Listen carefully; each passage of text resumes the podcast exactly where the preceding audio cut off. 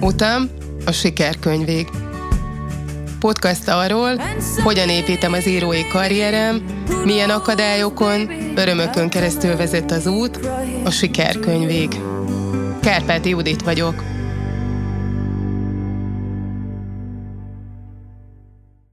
Üdvözlet a hallgatónak! Ez itt a 20. epizód, az Utam a Sikerkönyvig című podcast sorozatban. A mai monológom az arról fog szólni, hogy hogyan telik el egy napom, hogy milyen rendszer szerint alakítom az életemet, és az az érdekes, hogy még jóval előtte már még a hét elején kitaláltam, hogy mi lesz az az írás, amit majd felolvasok, és aztán hosszasan tűnődtem rajta, hogy mi legyen a mai témám, még végül rájöttem, hogy miről is fogok beszélni, és akkor esett le, hogy valójában az, amit felolvasok, az éppen erről szól. Persze nyilván ennél sokkal kevésbé direkt módon. Miért gondoltam úgy, hogy érdekes lehet az én egy napomról egy külön adást készíteni? Azért, mert, mert szerves része annak, ahogyan eljutok a céljaim felé, ha azt nézem, hogy, hogy hogy jutottam el a jelen pillanatig, akkor ez is ennek a következménye, és egész pontosan emlékszem arra a hétre, azokra a napokra, mikor, mikor szabadúszó lettem, amikor ott hagytam a, az előző munkahelyemet, az utolsó munkahelyemet, és egyszer csak ott voltak a napok szabadon, és nekem kellett kitölteni feladatokkal, megtölteni munkával, aminek most már 16 éve, vagy 17 éve, és hát inkább 16 éve, hogy ez, hogy ez megtörtént, és nagyon érdekes volt azzal szembesülni, hogy nekem annyira nem okozott nagy problémát átállni erre a működésre, hogy én, hogy én saját magamat, magamnak osszam be az időmet arra emlékszem, hogy akkor terhes voltam, és azért a napjaimnak egy nagy része azzal telt, hogy egész egyszerűen aludtam. Emlékszem, hogy olmos fáradtsággal küzdöttem, és két szünetében egy-egy alvásnak, két szünet között végeztem el a feladataimat, mert hogy már akkor voltak ügyfeleim, és, és meg kellett csinálni a feladatokat, független attól, hogy terhes vagyok-e, de nagyon jó leső volt az, hogy akkor fekszem le, amikor elfáradok, és akkor iktatok be ilyen szünetet, amikor csak akarok. Ez egyébként a mai napig is így van. A legnagyobb szabadsága ennek a szabadúszó létnek, hogy a elfáradást, az, az alvást, azt akkor, akkor iktatom be tényleg, amikor csak én akarom. De hogy néz ki, hogyan fest egy napom, hogyan tervezem meg a hetemet szerintem, ez egy nagyon érdekes kérdés, és nem akarok nagyon terjengős lenni, mert különben unalmas se válik ez a téma, de maga a tervezésnek az aktusa az igenis fontos, mégpedig az, hogy az összes feladatot ömlesztve egy papírlapra írom föl, ami egy hétre adott, tehát ott tényleg minden helyet kap, különböző címszó alatt, tehát a munka, a Kárpáti Judit feladatai, már azon azt értem, ami a saját az írással kapcsolatos, mindig ezt írom ilyenkor oda, hogy Kárpáti Judit, mert minden más az másról szól, másnak a dolga, nem magamért csinálom, és a Kárpáti Judit alá kerül be az is, hogy hogyha úszni megyek, vagy tornázom, vagy bármi ilyen, és ezeket is egyébként nagyon pontosan beírogatom, Mármint mit értek az alatt, hogy nagyon pontosan, tehát a torna az nem úgy van, hogy csak úgy odaírom, hogy torna, hanem hanem az edzéseimnek a napjait is beleírom. Hétfő, szerda, péntek mondjuk. Ezt így mind-mind-mind kiírom magamból erre a papírlapra, általában vasárnap, és aztán a piros, szigorúan mindig piros füzeteimbe átvezetem. Az egyik füzet valóban jegyzett füzet, a másik pedig egy notesz, és mindig-mindig ugyanaz a márka, egy Konceptum nevű német cégnek a noteszeit és naptárait használom tényleg hosszú évek óta. Nagyon tetszik, hogy én piros, nagyon szép ki, nagyon jó minőség és szép megjelenése van ezeknek a termékeknek, úgyhogy én mindig, mindig ezt használom. Soha nem változtatok ezen. Megszoktam, és, és elegánsnak, meg szépnek gondolom, és szerintem ennek is van köze egyébként a nagy egészhez, mert egy ilyen ronda, nem tudom én, pecsétes, vagy, vagy, vagy ronda külemű füzetbe én biztos nem szeretnék feladatokat beírogatni, vagy nem szívesen csinálnám így, viszont igen, tényleg ilyen összeszedetnek, meg rendezetnek érzem tőle magam. Na és ezekbe a füzetekbe, a jegyzetfüzetbe és a noteszbe írogatom át, aztán vezetem le az összeszedett, összehordott, a lapra összehordott teendőimet, külön a határidőhöz rendelteket a naptárba, és külön a feladatokat napokra bontva, minden egyes nap ö, ö, egyébként ezzel kezdek, tehát nem előre egy hétre osztom be, hogy majd ö, szerdán én mit fog csinálni, hanem hétfőtől gör, kördítem ezeket. Nagyjából érzem, meg tudom, hogy mi az, amivel kezdeni kell, és hogy haladhatok tovább, és így jutok el aztán a péntekig, ahol ahol már sokkal kevesebb teendőm van, mert hétfő a csütörtökön alaposan bele szoktam húzni, hogy a péntek az csak is az enyém legyen. Erről, aki hallgat rendszeresen, már tud, hogy, hogy én péntekenként a saját magam ura vagyok, és igyekszem a négy napos munkahetet megvalósítani. Maga a noteszbe, vagyis hát a jegyzetfüzetbe átvezetett nap, az pedig nekem 5 órakor kezdődik, erről is sokat beszéltem már, és ennek a lélektana az egy nagyon, számomra nagyon ösztönző lélektan, hogy egy olyan időszakban, egy olyan időpontban kelek föl, amikor még semmi nem halad, amikor még nem, mások nem ténykednek, és ezzel egy kicsit azt az érzést hiszem el, hogy beelőztem a többieket, persze nem versenyszerűen erőztem be, hanem hogy a feladataimmal már elkészülök, és tulajdonképpen nem nálam pattog a labda, tehát mire felkelnek azok, akiknek dolgozom, addigra az asztalukon már ott lesz egy kész feladat, és amíg ők azzal el lesznek foglalva, addig én csinálhatom azt, ami nekem fontos, mármint azt, amiről ez itt, ez a podcast szól, írhatok, vagy az e körüli teendőimet bonyolíthatom. Kvázi a kötelező munkafeladataimat mindig előre veszem, és azzal kezdek, azt megcsinálom tisztességgel, Mm, örömmel is, mert, mert szeretem csinálni, de, de azért haladok vele ilyen jól előre, hogy, hogy aztán csinálhassam azt, ami meg az én dolgom, amivel én szeretnék foglalkozni. Nagyjából a napnak az első fele egyébként így telik, hogy, hogy a munka végzem, a projektjeimet, és és aztán a nap közepe az, az megint inkább arról szól, hogy nekem mi a fontos. Általában ilyenkor időzítem a, az edzéseimet, és minden egyes napon az egy órás sétát a Pabló kutyámmal. Utána érkezik egy pihenős időszak, vagy fél vagy háromnegyed óra, amikor azért az öt, öt órai kelés után, délután egy-kettőkor már egy munkaidőt réges-rég letudtam valójában, és aztán jön egy aktívabb időszak, amikor a különböző háztartási teendőknek, meg találkozóknak adok helyet, emberekkel, akiket szeretek, vagy szeretnék megismerni, azokkal találkozom, hm, és aztán ellátom megint a háztartást, a családi dolgaimat, és nekem a 6-tól 9-ig tartó időszak az megint egy olyan produktív időszak, mint az az 5-től 7-ig tartó reggel. Tehát ha azt vesszük, akkor tulajdonképpen 4-5 óra alatt el lehet végezni egy egész napnyi munkát, mert ezekben az időszakokban nagyon koncentráltan tudok dolgozni, és pillanatok alatt tudok például nehezebb feladatokat is elvégezni.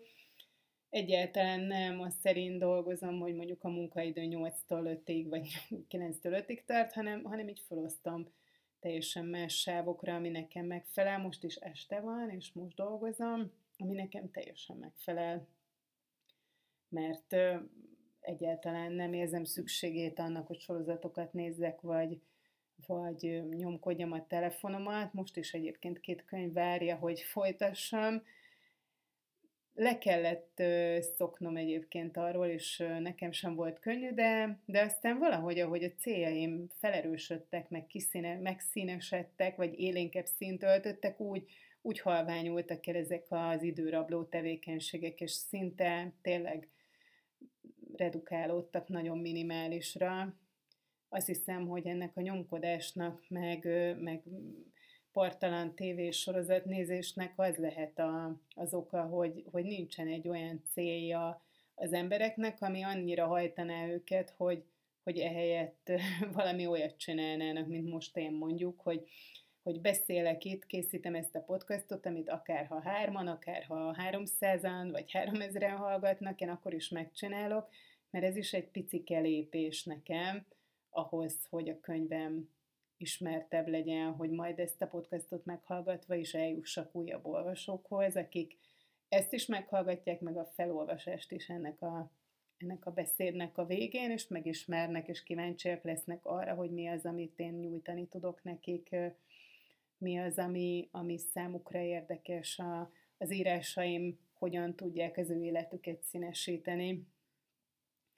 Az, hogy a napjaim hogyan telnek, azért különösen fontos számomra, mert, mert nagyon jól látszik az, hogy hova lehet eljutni ezzel a rendszerezettséggel, ahova én is eljutottam a 15 év alatt, és hogy mennyire, mennyire me- mekkora ereje és katalizátor szerepe van egyébként egy ilyen, egy ilyen rendszerezettségnek, egy összeszedettségnek, ahol előtte, előre, elébe megyek a dolgoknak, ahol nem én rohanok ezután, hanem, hanem tudom, hogy melyik napon foglalkozom majd a pénzügyeimmel, és a nagy fehér papírlapra összeírt egész heti mindenféle teendőimet hogyan fogom beosztani, és amikor csütörtök este van, péntek reggel, akkor már látom, hogy tulajdonképpen én, én bevégeztem, én megcsináltam ezeket a dolgaimat, és nem nagyon vár rám olyan, amit, amit ne tettem volna meg. Ha mégis ilyen van, akkor én például a hétvégét se tartom ebből a szempontból szentnek. Pénteken azt csinálok, amit csak én akarok. Ezzel az erővel szombaton meg vasárnap, ha éppen úgy alakul, dolgozhatok is. Elő is szokott néha fordulni. De az is elő szokott fordulni, ami ma például megfordult a fejemben, hogy hogy, hogy lehet, hogy inkább félreteszek ma mindent, és elmegyek úszni, meg a teraszt rendezgetem. Végül másképp döntöttem, és most így volt jó.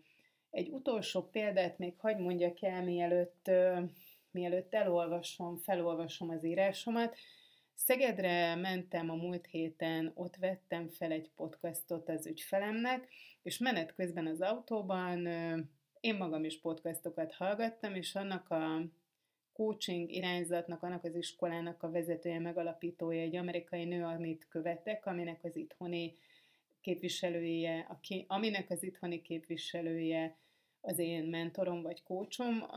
Szóval az ő podcastját hallgattam, és egy nagyon triviális példát mondott az időről, amit nyilvánvalóan mindannyian ismerünk, hogy mindenkinek egészen különbözőek a, az adottságok, a háttér, a kör, körülmény, amivel él, a, az anyagiak, az, amilyen családba születik, sorolni lehet. Egy, egy viszont tényleg mindenkinek ugyanannyi adatik, és az az idő, az a nap, az egy nap, ami, ami, ami mindenkinek a rendelkezésére áll, ez a 24 óra.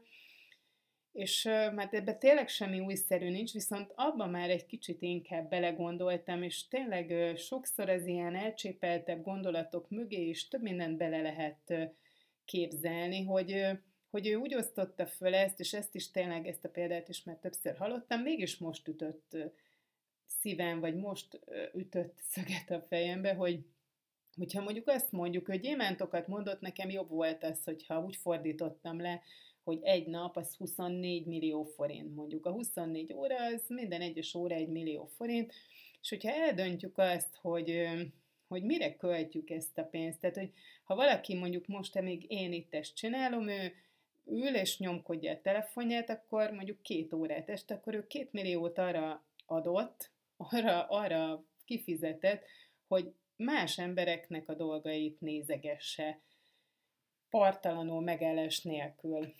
Én meg mondjuk ezt a két milliót arra költöm, hogy elő, előállítom ezt a podcastot, létrehozok valamit, vagy az is lehet, hogy úgy döntök, hogy ma egész nap elszórok 24 millió totális értelmetlenségekre, és így döntök, hogy ma erre költöm el. De hogy annak a, a hiába valósága valaki még csak tisztában sincs vele, hogy 24 milliója úszott el a semmire, amit elkölthetett volna egészen más dolgokra is. Na ez például egy ilyen gondolkodás megváltoztató apróság, hiszen akár azt is felfoghatom így, hogyha valaki elhív egy eseményre, és jóba vagyunk, és úgy érzem, hogy na hát nekem most akkor olyan kedvesen hívott ide, el kéne mennem, és mondjuk megint csak két millióról van szó, vagy akár háromról, mert egy egész este, mire oda megyek, mire hazajövök, végig gondolhatom, hogy három milliót akarok én adni neki, azért, hogy elmenjek oda, hogy az ő kedvére elköltsek három milliót, ha nem is neki adom, hanem mondjuk az ő kedvéért valahol elköltöm. Ahelyett, hogy mondjuk megcsinálnám itthon este még azt, amit akartam az edzésemet, és a naplomba kiegyzetelném azokat a gondolatokat, amik nekem fontosak, utána meg egy kakaóval, vagy akár egy gin tonikkal beüljek az ágyba, és olvassak, és, a, és erre költsek három milliót. Hát teljesen egyértelmű, hogy nem akarok egy idegen programra valaki más kedvéért három milliót elkölteni.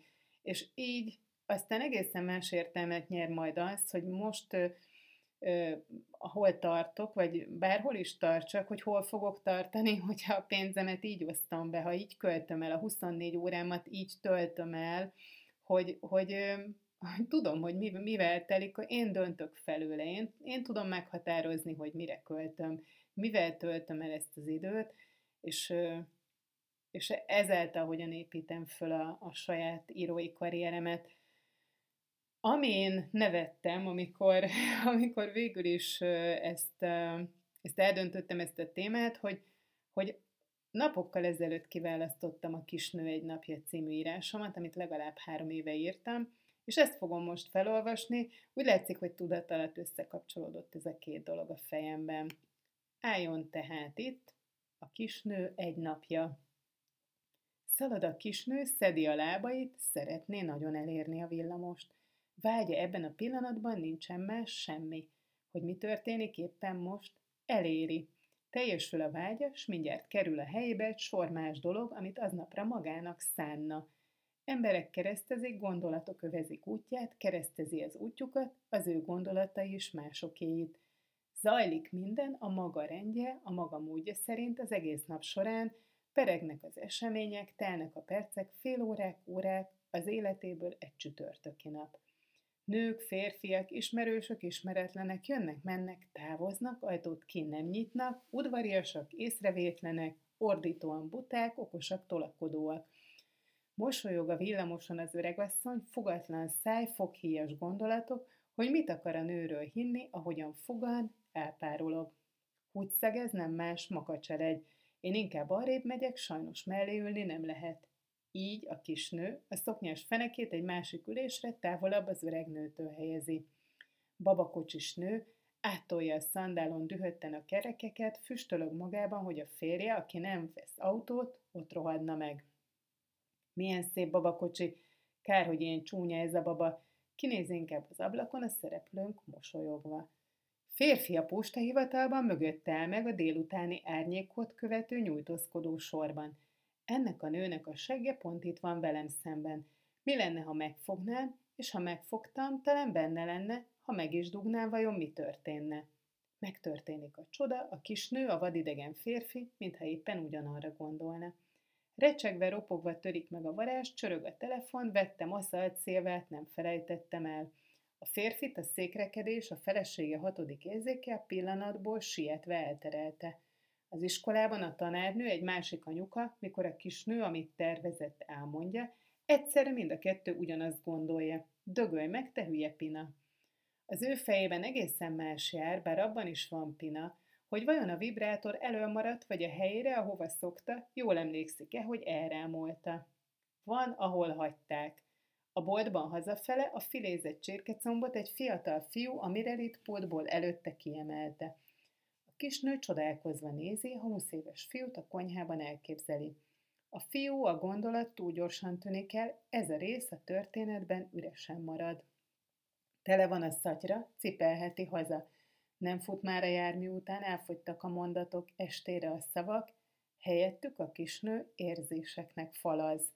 Otthon lesz a férje, a két gyereke, szétrepett a szoknya, két centis hasíték ásítozik rajta. Hazaér a kisnő, lárma fogadja, a fején kívül maradnak a hangok, a füléig ér a csend, péntek lesz, amikor holnap reggel felkel. Nem tudja hányadik, míg többé nem lesz nap, reggel és gondolat. Olvasd el a legfrissebb írásomat a www.kárpátiudit.com-on.